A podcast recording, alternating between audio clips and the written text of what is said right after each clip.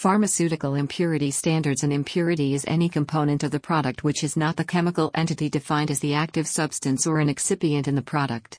Drug impurities are unwanted chemicals that remain with the active pharmaceutical ingredients, APIs, or developed during formulation or upon aging of both API and formulation.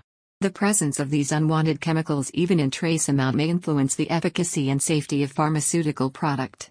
The control of impurities is an important task pharmaceutical impurities as per the regulatory norms.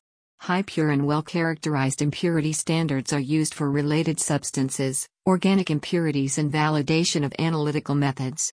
The impurities in pharmaceuticals are unwanted chemicals that remain with the active pharmaceutical ingredients, APIs, or developed during formulation or upon aging of both API and formulation. The presence of these unwanted chemicals even in trace amount may influence the efficacy and safety of pharmaceutical product. The control of impurities is an important task pharmaceutical impurities as per the regulatory norms. Thank you. For more information visit our website www.hemarsh.com.